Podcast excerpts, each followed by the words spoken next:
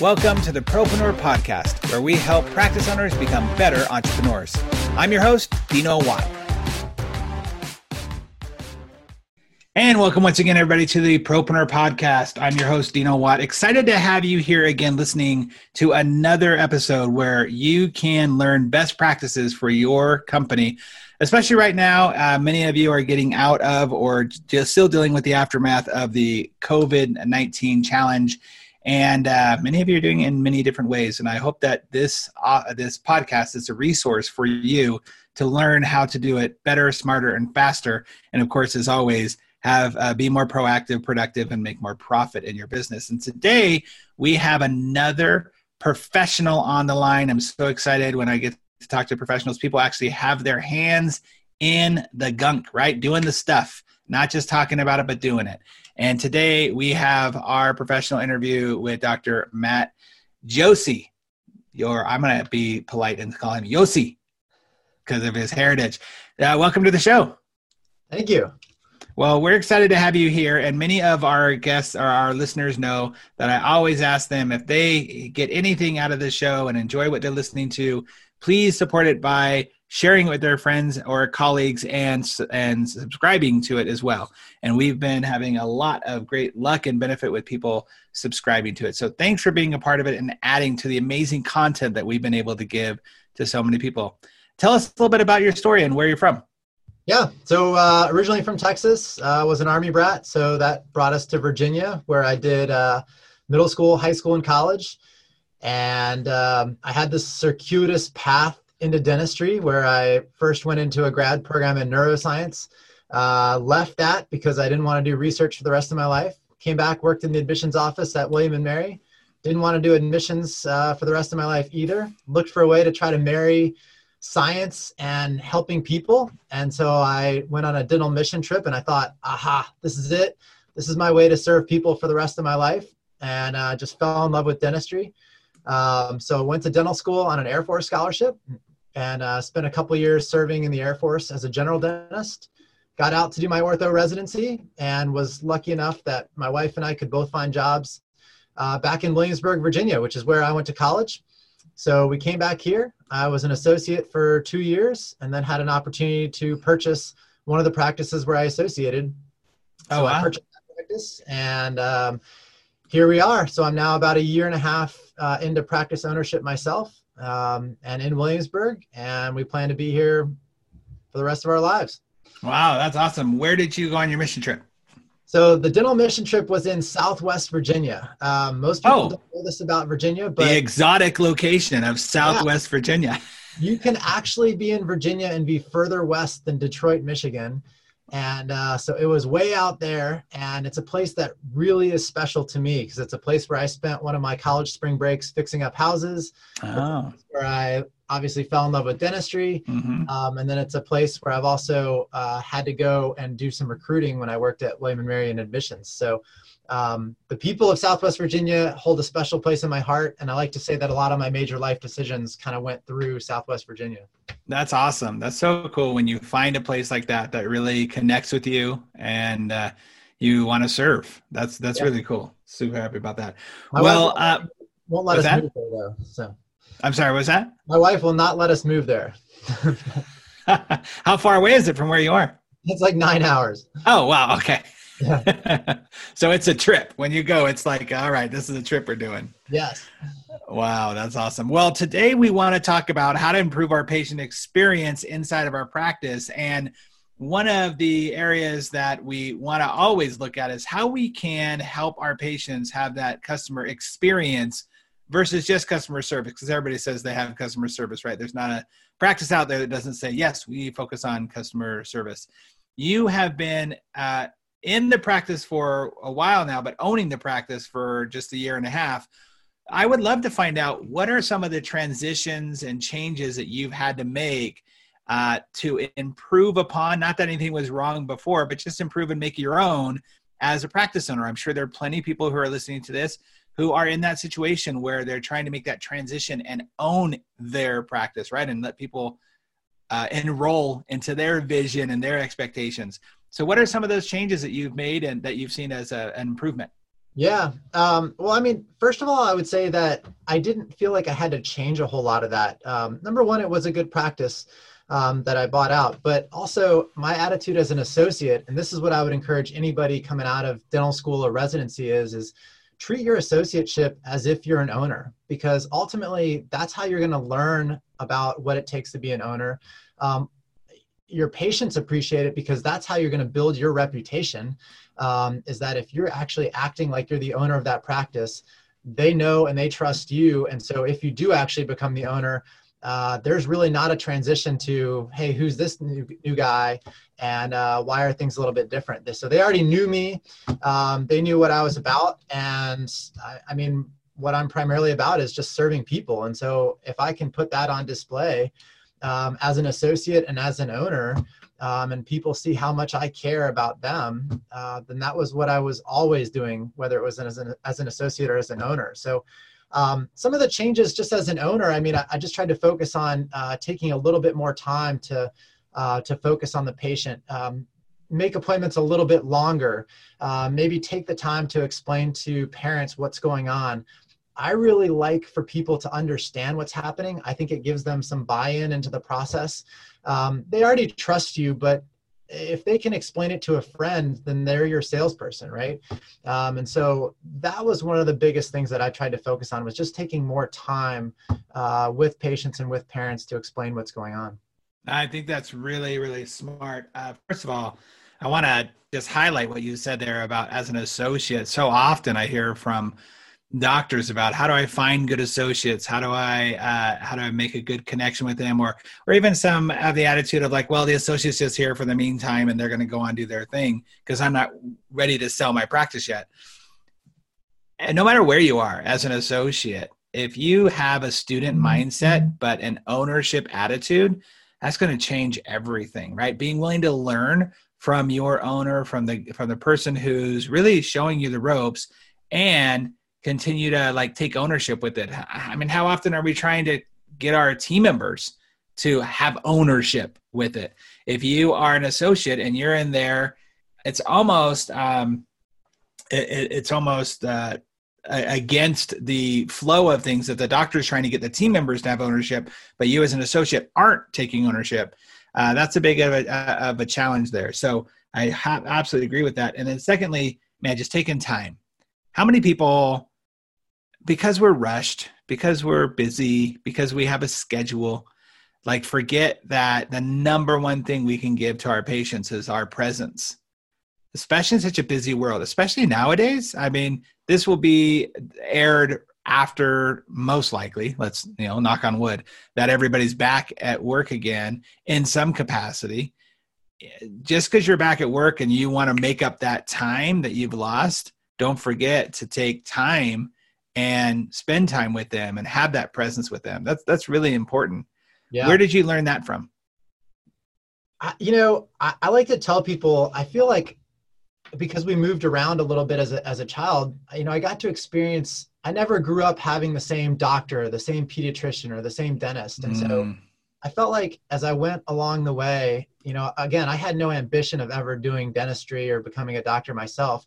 But yeah. I always had this vision of like, what's the doctor that I would I would have wanted? And especially in dental school, I started to think about that. And I always had a little notebook where I jot down little things and um, and so I've kind of become this like amalgamation of all the best things that I ever saw in doctors growing up, or all the things that I wanted. And at the end of the day, I just wanted somebody who would listen to me first, and then care about me second, right? And um, and so I think that listening piece is really important uh, as well. And so I like to I like to carve out time in my consultations for that too. Is is really especially for adults, really try to listen. Like, what are you here for? What do you want out of this? Because ultimately, um, your expectations uh, and whether I meet them or don't meet them is it determines your experience and your satisfaction, right? Well, it also allows you to um, to decide if you can deliver that, right? I, I, I say this often. I believe the most important question we can ask ourselves and ask others is what do you want? Yeah. And as in sales, right, with TCs, it's one of the questions that I I really ask them to ask over and over and over again and get clear on what the patient wants, not straight teeth, not because my dentist said I should come, but what do you want? If I can find out what you want, then I can speak to the thing you want, not the thing that I think you should have. Yeah. I also can speak to the thing that you want and then show you how the thing I have can connect you with that and give that to you. But I also, most importantly, can decide if I'm not the fit for you. Yeah. Right. When I sit across from doctors like yourself, or I'm doing a discovery session to see if I'm, you know, a, a fit for what I do is a fit for their office. That's the thing I want to know most. Right. Oh, you want to have somebody who can teach you how to create a really great schedule and um, how to crunch your numbers so that you can get the best insurance collections. Yeah, that's not me. that's yeah. not what I do. So let me tell you, let me take it as someone else. Let me show you this other person who can do that. But too often, I think sometimes in business, we are so focused on, I just want to deliver. Who's my who's my client? It's everybody. No, it's not. I want the people that I know I can deliver the best results for who are going to be an active participant in treatment with me, not that I'm having to pull them along, you know. Yeah. So, yeah, I totally agree with that. Um, when you were making this transition, did you have any pushback from or or discover any people who weren't willing to get on that bus with you? Definitely. Um, and I, I, to be honest with you, I took it personally at first. Mm. Um, and I realized even even though I knew that probably in every transition you have team members who are going to leave or look for other opportunities, but for some reason I still took it personally and I took it as a just an opportunity to kind of do more introspection and realize like how can I be better? How can I be a better leader? How can I be a better manager? And you know, even though I tried to approach my associateship as an owner, I was still woefully unprepared for all the challenges of ownership, and there was still a ton of stuff that I had no idea about. And um, and and leadership of a team was was still part of that. I mean, I felt like I've had lots of leadership opportunities through my life, but um, leading a team in a professional environment where you're treating patients or maybe it's leading a team that's all women. Uh, that was a unique, a unique one uh, for me, but it was a challenge, and it still is a challenge. And um, and I'm you know constantly looking to get better on those things. Yeah, uh, you know, something I'll I'll ask this question later on about schooling, but um, I still find it fascinating. I know I'm beating a, a dead horse here, but that they don't teach just simple classes on you know human connection and conversation and conflict resolution and hr conversations and especially and i don't care if you're the male doctor or female doctor dealing with primarily females there's a way that you need to understand how to communicate how to support yeah. one of the things i've been talking about a lot lately is docs you should be reading books like uh, rachel hollis and brene brown and have your team reading those so you can connect more and understand a little bit more of the the mindset that a lot of your team members are going through, especially right now with a lot of the stress and challenges. But it is something that, you know, no, not even if you're you're married, you have how many kids? Three kids? Kids, yep. Yeah. Uh, how many of them are girls? One. Just she's okay. two. She just turned two. So. Oh, okay. So she's not giving you too much teenage attitude yet. I thought that'd be like, give me two more years. She'll she'll be jumping on that. Uh, but you know just even being married to someone of the opposite sex it doesn't it's not the same thing when they are employed by you and uh, it, it's an interesting dynamic that you have to have to thread how involved is your wife in your business with you so uh, it's funny that you know when you talk about trying to understand the female psyche and leading women uh, my wife helps me a lot with that right good uh, and uh, kind of messaging things. She's like, okay, you need to take that point and tone it a totally different tone, differently. And uh, that is the most valuable thing that my wife probably brings to my practice. But she's not involved in the day to day operations. She's a full time. She has a full time job. She's a professor at at the college here. So oh wow. Um, she doesn't have uh, bandwidth to do too much with the business, but well, but even that uh, ability, I think it's it's very beneficial a lot of times to have someone to just stand on the outside who really cares about your good, cares about your company succeeding, obviously, but to be able to look at it from a different perspective to see what you can't see, to be to say that, like you said, like, no, you don't want to say that like that. You, you like switch that up a little. Great. Your point is great. It doesn't come across great. that right, exactly. I get what you're saying. they're not going to hear that. So, yeah, totally agree. Uh, so let's talk about some of the uh, improvements that you've made. How you've improved that beyond the making sure you're taking the time, making sure you're you're being present with people. Are there any other ways that you've really improved that patient experience or found that has helped them really connect with you? Mm. Um, you know, I think I think it just starts with with uh, the first time you meet people and trying to get uh, trying to build that rapport trying to get to know about them have conversation pieces that you can bring up uh, when they come in hey tell me about that game or tell me about that school play um, and i i suppose that that's hard to fake I, don't know. I i actually do care about it. I i like to go see plays that my kids perform in uh, or my my patients uh, perform in. Mm-hmm. um, but i just think it starts right there. And um, and and then you have that rapport built up.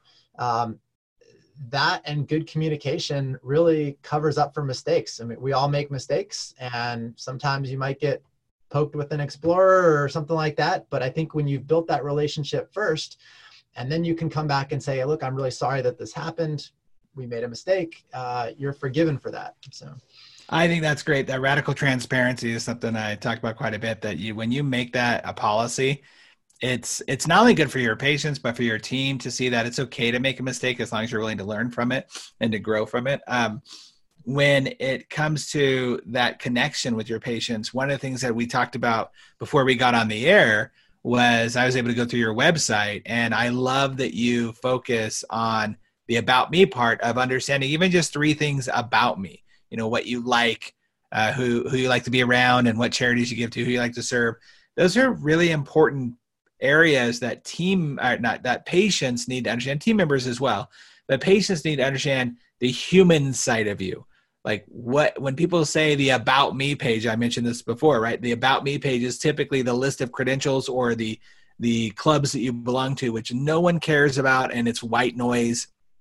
I actually think that designers of websites do that just to be able to say they did another page on your website right? Because no one no one's going oh you went to this school. Okay i'll i must go to you because you went to that school. You have this degree. Sure there are some people who are probably semi loyal to that but many of you orthodontists don't go and dentists don't practice necessarily in the same place that you went to school right so anyways, just one of those very interesting things. With your team members, uh, give me some legacy team members and, and how they've been able to make the transition because I know that there are doctors out there who have people. You said, how long was the office in uh, practice before you came along?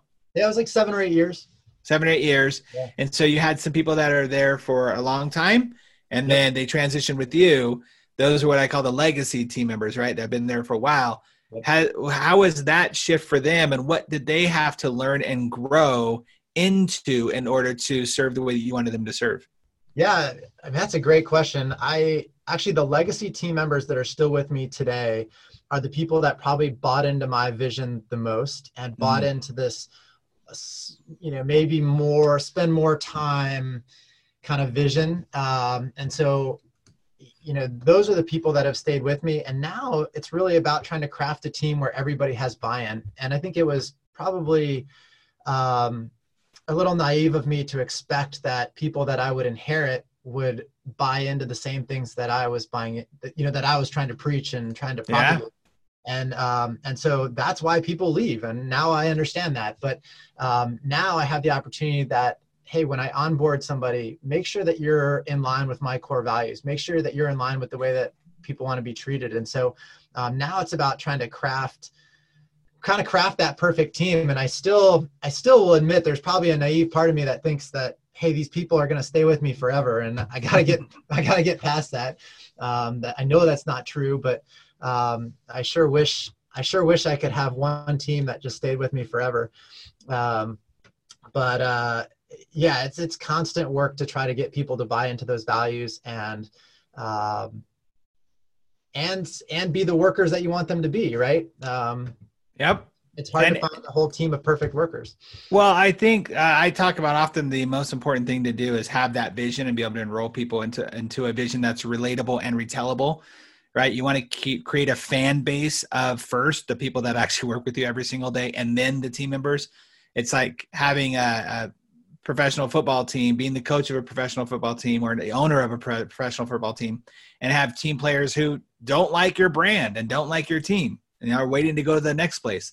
And then once you have that, then the fans will follow and be like, "Yeah, I want to be a part of this, and I want to spread the word about your uh, your company." But if you don't have them enrolled to that, uh, they have to buy into that vision. So let's talk a little bit about your vision and how you how you actually express that vision, not only to your team members, but I'm assuming you do that as well to your patients. Yeah, I'd, i think that's hard. I, I, I think it's hard to say that verbally. Um, it's easier to demonstrate. And again, it probably goes back to that listening. I, I do know that um, I have a team that listens well also now. And, um, and I think that we, we get complimented on that regularly, how well hey, I really appreciate that you guys listened to my concerns, that you addressed my concerns specifically. Um, and so um, that's that's a way that we can build that patient experience and, and to try to customize uh, our treatment, try to customize what we say a little bit to, to who that patient is. Um, I realize that you know, there's value in building good systems, right? But there's also a place at which you have to break away from those systems and realize that every case is unique. And and the more that we can treat people personally um, perhaps the better experience we can give them. And so i actually sometimes feel this tension of of um, you know maybe the expectation is, is that as an orthodontist that we should see x number of patients per day but also this idea that hey if we have a really boutique practice and see fewer patients we can deliver a much better product. And um, and so you know there's this tension inside of me that is always trying to balance those two things. How can i create a system to scale those things up? But how can i maintain the uh, the touch and the, kind of the the personal feel that i want it to be? I think that's a really uh, understandable kind of uh, uh tug of war inside of you. I have talked to docs who've grown and scaled their businesses to multiple practices who have talked about that being the challenge of like, no, we we still feel like we're a small boutique, but people don't see us that way. And I think it's important for you to create that sense of, oh no, we can create now in the situation you're in as a more uh, as a more intimate practice to be able to grow with those solid foundations of your vision, of your values, of knowing this is the core of us. I often use the example of Walt Disney. You know, you go to Disneyland today, well, not today because it's closed, but when they open up again, and you know, you still feel the spirit of Walt Disney there because he was able to infuse that vision and those values into his business. And that's the legacy that they choose to buy into every single day you do the same thing. If you have one office or you have 20 offices, if you do it right, if you create the actual culture inside of it, then you're gonna you're gonna do just fine. Um, I am uh, always interested in people who are kind of forward thinking. Now you started you well, you took over practice a year and a half ago one of the things that I think that's great about having you on this show is that I always believe fresh eyes are the most, uh, there's fortune in the fresh eyes, if you will, because you're seeing things as a new business owner that maybe you didn't even see when you were there. And now that you, you know, it's all on you, right? The responsibility is on your shoulders. But also, you're able to look at stuff and go, how can I tweak that? Like, what role, what's, un, what's an unwritten rule that people have been doing in this industry that I don't really have to do? Well, one of the things that I have been talking about for the last two, three years is virtual consults and virtual trainings and stuff like that. Uh, because I love them. I've been doing them since 2012. You do virtual training or virtual consults. Uh, that has been, when did you start infusing the idea of doing virtual consults inside of your business? I mean, really, it was brought on by by this whole COVID nineteen thing. Um, okay. So we, I was prepared to do it beforehand. I had talked about uh, being willing to do it beforehand. Um, and and and I should be clear. I mean, primarily I've used it for existing patients. So nice. We've reached out and done virtual visits with um, you know something like 120 patients already. Nice. Uh, so I don't do that every day, but I try to carve out you know two days a week, and I take the whole morning and just boom, boom, boom, boom, boom, back to back virtual visits, and um, I've loved it. I mean, it's a way to to just maintain the relationship, to just talk to them and hear what what's going on in their world. Obviously, not a whole lot's going on in anybody's world right now. yeah. Um, but um, but also to try to um, keep our treatment moving forward. And so um, it's been it's been a huge blessing. And my hope is is that more than more than anything else, it's been a practice builder just in terms of um, showing people that we care and and and uh, reaching out to them. And it's a what's one of the things that's amazed me the most is is um, let's take any patient, whether they're braces or Invisalign and maybe they're wearing rubber bands. Um, we've often given people the option of, hey, do you want us to mail these rubber bands? Um, if I know where they live and it's kind of around where I'm going to be going, I'll deliver them. Or, or uh, would you like to come in and grab them? And almost without fail, people are like, I'd like to come in and get them myself. And it's like people are looking for an opportunity to get out and have more human connection. Sure. Um, so I think we're making that connection with the virtual visit, um, but but that idea that they still want to come in and pick up things, even though we're willing. to I just want to get in my car. I just want to drive somewhere. Yeah, it's crazy. um, so that's kind of cool. What do you think is going to be? Because uh, one of the concerns that I can see out there is that here we're doing this almost out of necessity, right? Uh. I think it's actually a value add that we could have done before, and now people are forced into doing it. And I, my hope is that we see this as a value add to the business after as well. That it's not just a necessity thing. What are you looking forward to transitioning when we do get back into the offices and stuff, and, and kind of things go back to quote normal? What are you looking forward to keeping? Yeah, um, I, I'm looking. You know, I'm looking forward to um, being able to still check in on people virtually if that's what they want. Um, and I'm wondering how we offer that to people because I do think that a lot of people value the connection and value coming in uh, and seeing their doctor, but um, but perhaps we we probably always overvalue that, and that's just the the part of our you know egos. Um, so I, I, think continuing to do that. I think initially, of course, we're going to start out by seeing less patients, um, and so I think that's going to be a real taste of, hey, is seeing less patients at one time perhaps a, a better way to practice? Um, so I, am kind of interested to see that. Um, and I'm particularly interested in ideas about how to keep treatment, like um, how to basically see patients less frequently. So you could go 10, 12 weeks without seeing yep. them and know that your t- treatment is still progressing really well. And that and some of that's the mechanics, um, but some of it is also being able to check in virtually and, and just say, oh, yep, looks good. Keep going with those rubber bands. So. Yeah, I think that's absolutely true with things like Invisalign and stuff like that. When you're using uh, I think there's going to be more technology than this, but right now you've got the dental monitoring opportunity to be able to, you know, do that where you're not seeing somebody for 12 or 13 or 18 weeks, depending on where they are in their progress.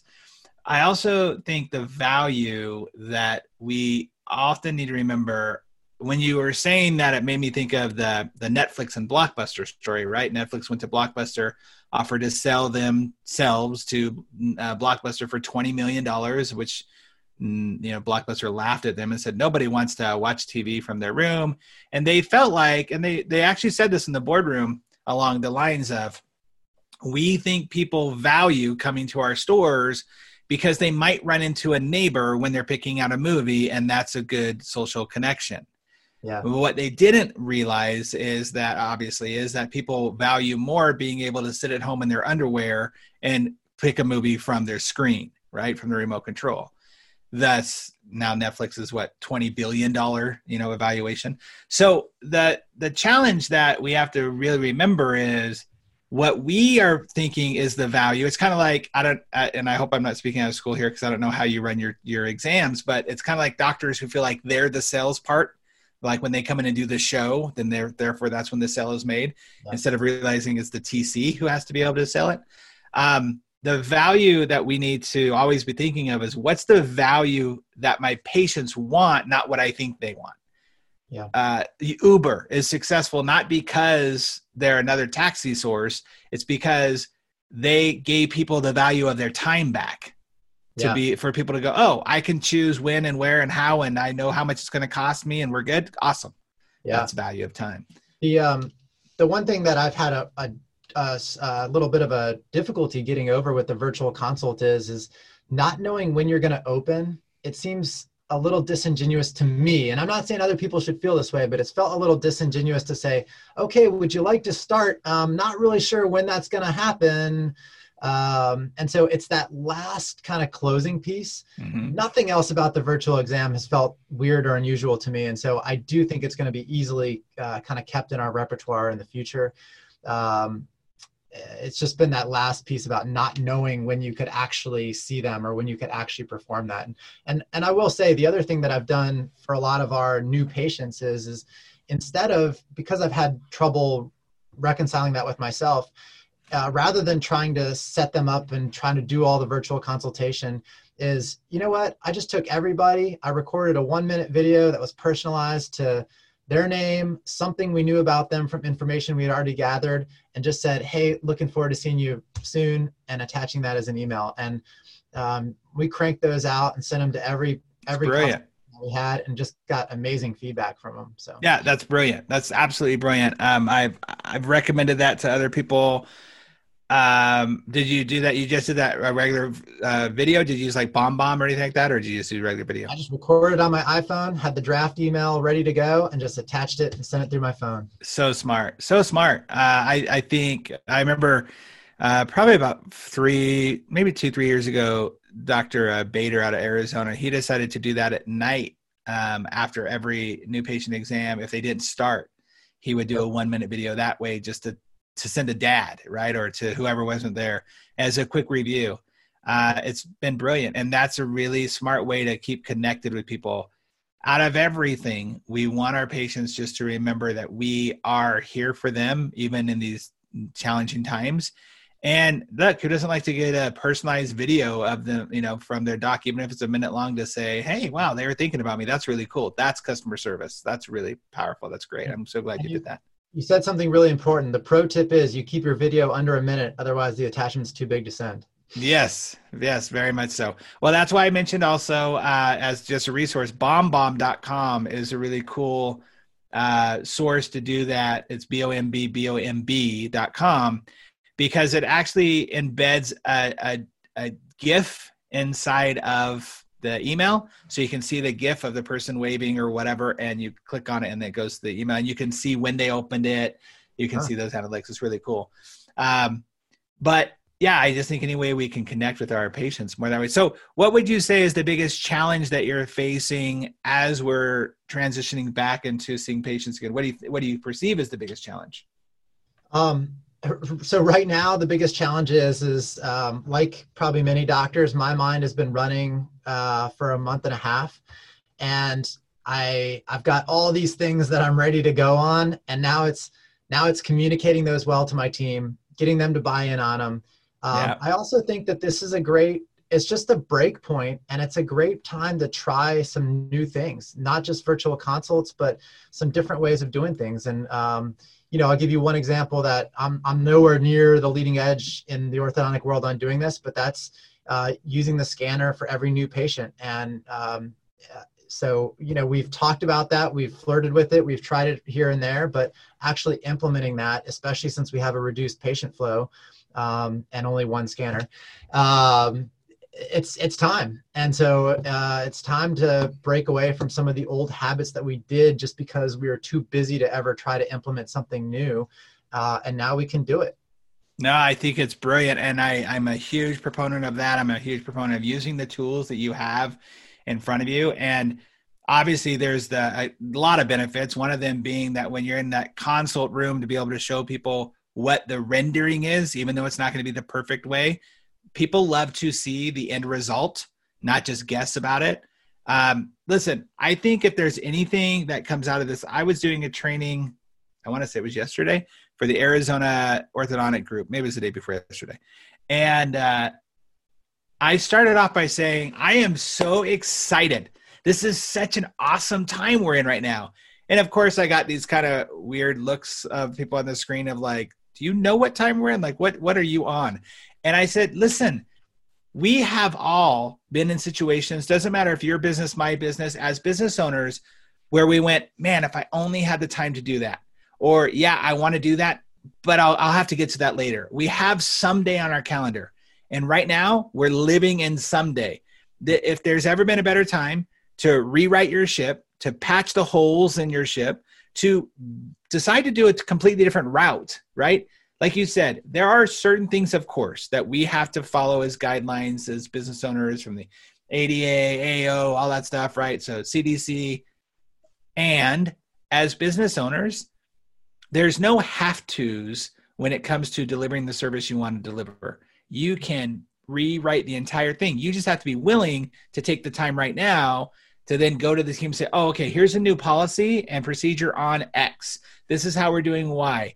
And that could be everything from the way that we do our morning huddles to yep. our you, you have uh, before and afters on your uh, website right? The smile reveals like how are we going to do that? How are we going to engage on on social media?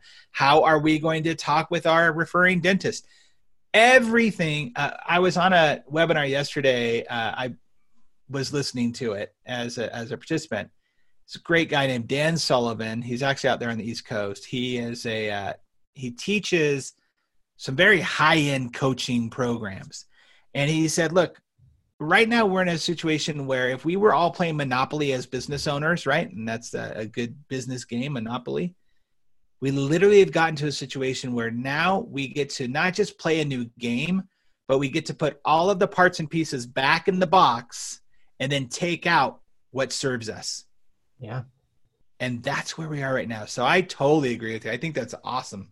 Um, yeah. Man, I'm excited about that. You, thank you for sharing that. Thank you for sharing your journey too. We've come to the part in our show where we talk, we do our five, I'm sorry, six questions that are rapid fire questions, just answers from the top of your head. Are you willing to play? Let's do it. Awesome. What is the one thing you wish they would have taught you in school? Uh, accounting. Accounting. Bookkeeping. yeah. Well, good thing you can hire that, huh? yeah, but you got to know it because if you just yeah. outsource it and you don't understand it, it's not it's worthless to you. That's absolutely true. That's absolutely that's a good one.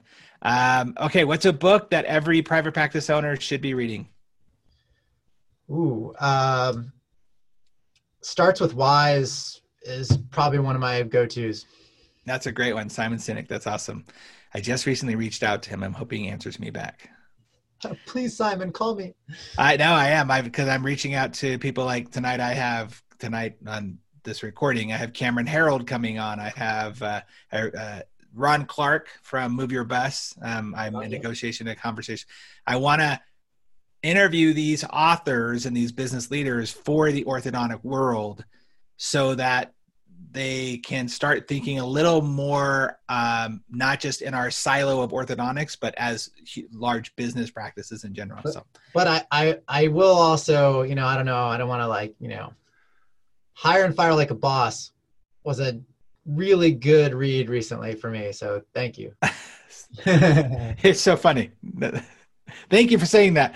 I literally, when you said higher product, but I, I, my mind went, "Who's that by?" Oh, me. Uh, I literally in my head was like, "Oh yeah, that's a good title. Oh, that's me." Uh, Thank you. I appreciate it.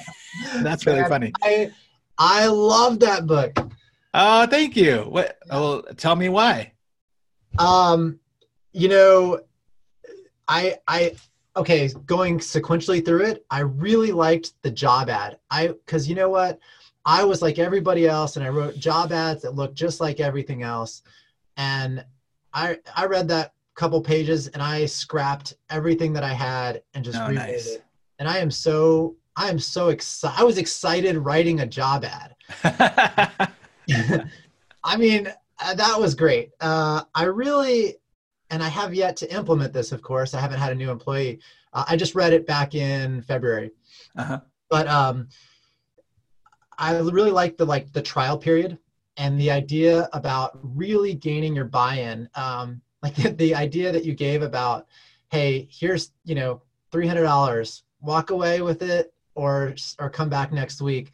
I mean, the buy-in that you get from that, uh, I, I just thought was awesome, and so it kind of really made me rethink our trial periods. Um, and um, and then it, I think it, it gave me some confidence to um, to just have the hard conversations. And this was something that I've learned uh, before the book, but it, it, really reinforced that I just hadn't heard it from somebody else Um, but you know what? Hard conversations at the end of the day are good for everybody.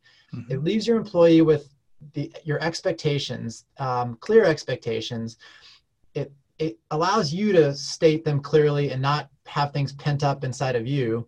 Um, and and ultimately um, your the other team members that are watching these situations unfold understand what's expected and what might happen. And so I think that um, it really empowered me to just be a little bit more direct and have some of the hard conversations um, that it's really easy to just say, you know what, eh, we'll talk about that another day. But Oh, that's great. I'll probably use. I'll probably cut this up and use that as a testimonial there. But um, I I know it sounds almost a little um, woo wooey, but I believe that when you have those hard conversations, if you're doing it out of true love, then you're doing it out of true love.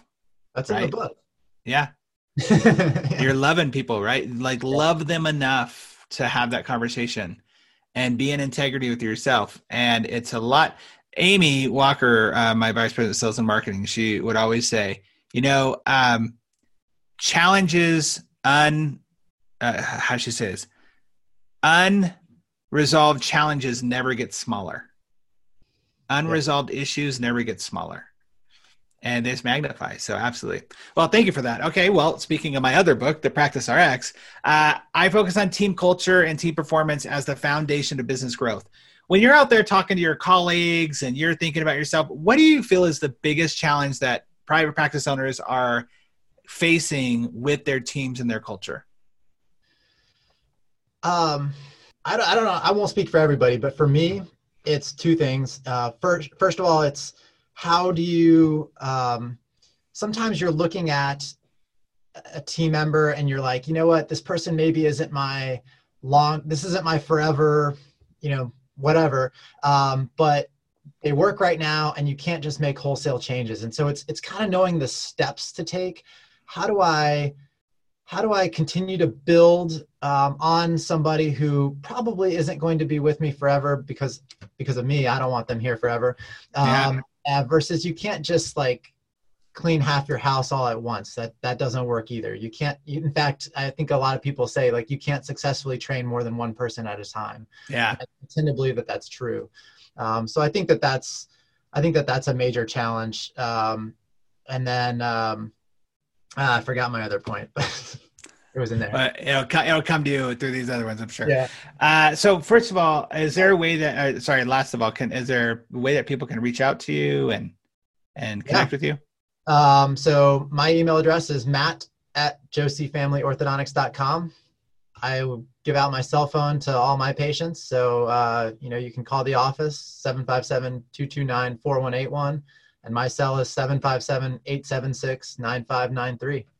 And it's two O's and two S's. Yes. Yossi.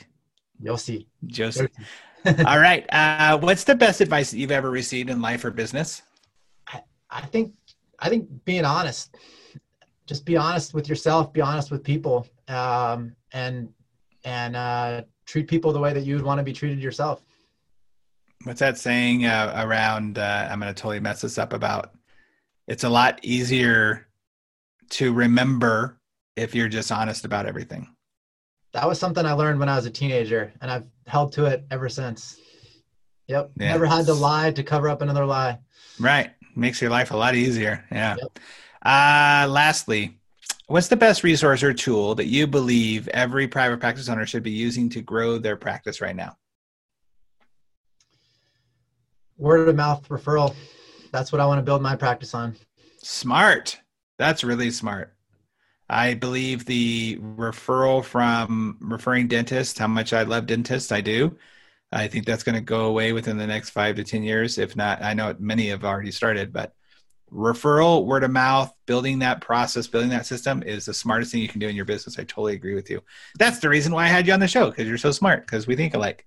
what is that? Confirmation bias. Yes. Uh, I, I don't know, you know, I'll say this, and I would love to keep the conversation going with you further. One of the things that I like and what got me really intrigued about you was is your approach is like the top down approach right like it yeah. starts with building the leader, and then that leader can build the culture. And I think that's a very different approach than a lot of uh, consultants who would say, you know what, I've done A, B, C, D, and E and F roles in a practice, therefore I know it, and I'm, but but they never were the doctor. Um, and and that I'm not discounting their knowledge. They're no. very knowledgeable people, smarter than me, know a lot more than me. Um, but I'm really intrigued by this other way of looking at it, and um, and just kind of intrigued on like what the possibilities are there when it starts with me and flows down. So. Well, I, I, appreciate that because I think it's really easy for us to forget as business owners that we are the most important and valuable resource in our business. We, like me, I am in my business, you are in yours. Because without you, then now that's not to say you're not replaceable, right? Like I talk about in my book, you're replaceable just like Steve Jobs was. But mm-hmm. right now, as the owner of the business, as a COO, CEO, you have to be the person who takes care of yourself most. And you have to think sometimes like a business owner. There's there's hard decisions that have to be made. And if you're really thinking top down, then it's easier to make those decisions. It's not less uh, uh, uncomfortable. It's not less um, of a, a stretch for yourself personality wise, but it definitely needs to be done because you're making it for yourself in the business for the long term. So, uh, thank you. I appreciate that. And uh, man, thank you for being on the show. You've been a wealth of knowledge. It's been a great conversation. I know people listening to this have, have got some fun laughs and some ahas. And really, if we can, if anybody, if everybody's walking away with anything from the show, I hope that they see that the the theme was presence, right? Being there present and and and giving your patients really the attention especially right now. I, and I hate saying especially, right? It shouldn't take away from when we did it before. But if you are someone who's listening to the show and you can recognize and be humble enough to recognize that maybe you weren't as present as you could have been, maybe you uh, didn't focus as much on the conversations because you had another patient to get to out that was waiting in the chair for you, or you had a bunch of red lights going on on the on the uh, schedule that you needed to get to and so you weren't as patient or as present.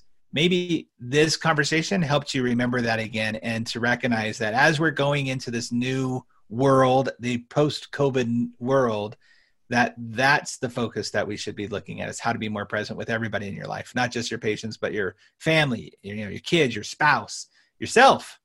Like how many of us aren't present with ourselves and checking in on ourselves? So thank you for being a part of the show matt. Appreciate it. Thank you. All right, everybody. Again, thank you for being a part of the Propreneur podcast. As always, please share these episodes and all episodes with your friends and colleagues. And uh, make sure to subscribe to the podcast so you can be alerted when we put new episodes out, which typically are every Tuesday and uh, uh, every Tuesday and Thursday, I should say. As always, here on the Propreneur podcast, our goal is to help you be more uh, proactive, more productive, and more profitable in all areas of your life and business. Have a great day, everybody. Thanks so much again for listening to the Propreneur podcast. We really appreciate your support. If you haven't subscribed already, please make sure you do so. Also, if you feel like you might be a good fit for our podcast as a guest or know somebody who you think would be, go ahead and email us at dino at dinowatt.com. Again, thanks for support. We'll see you on the next episode.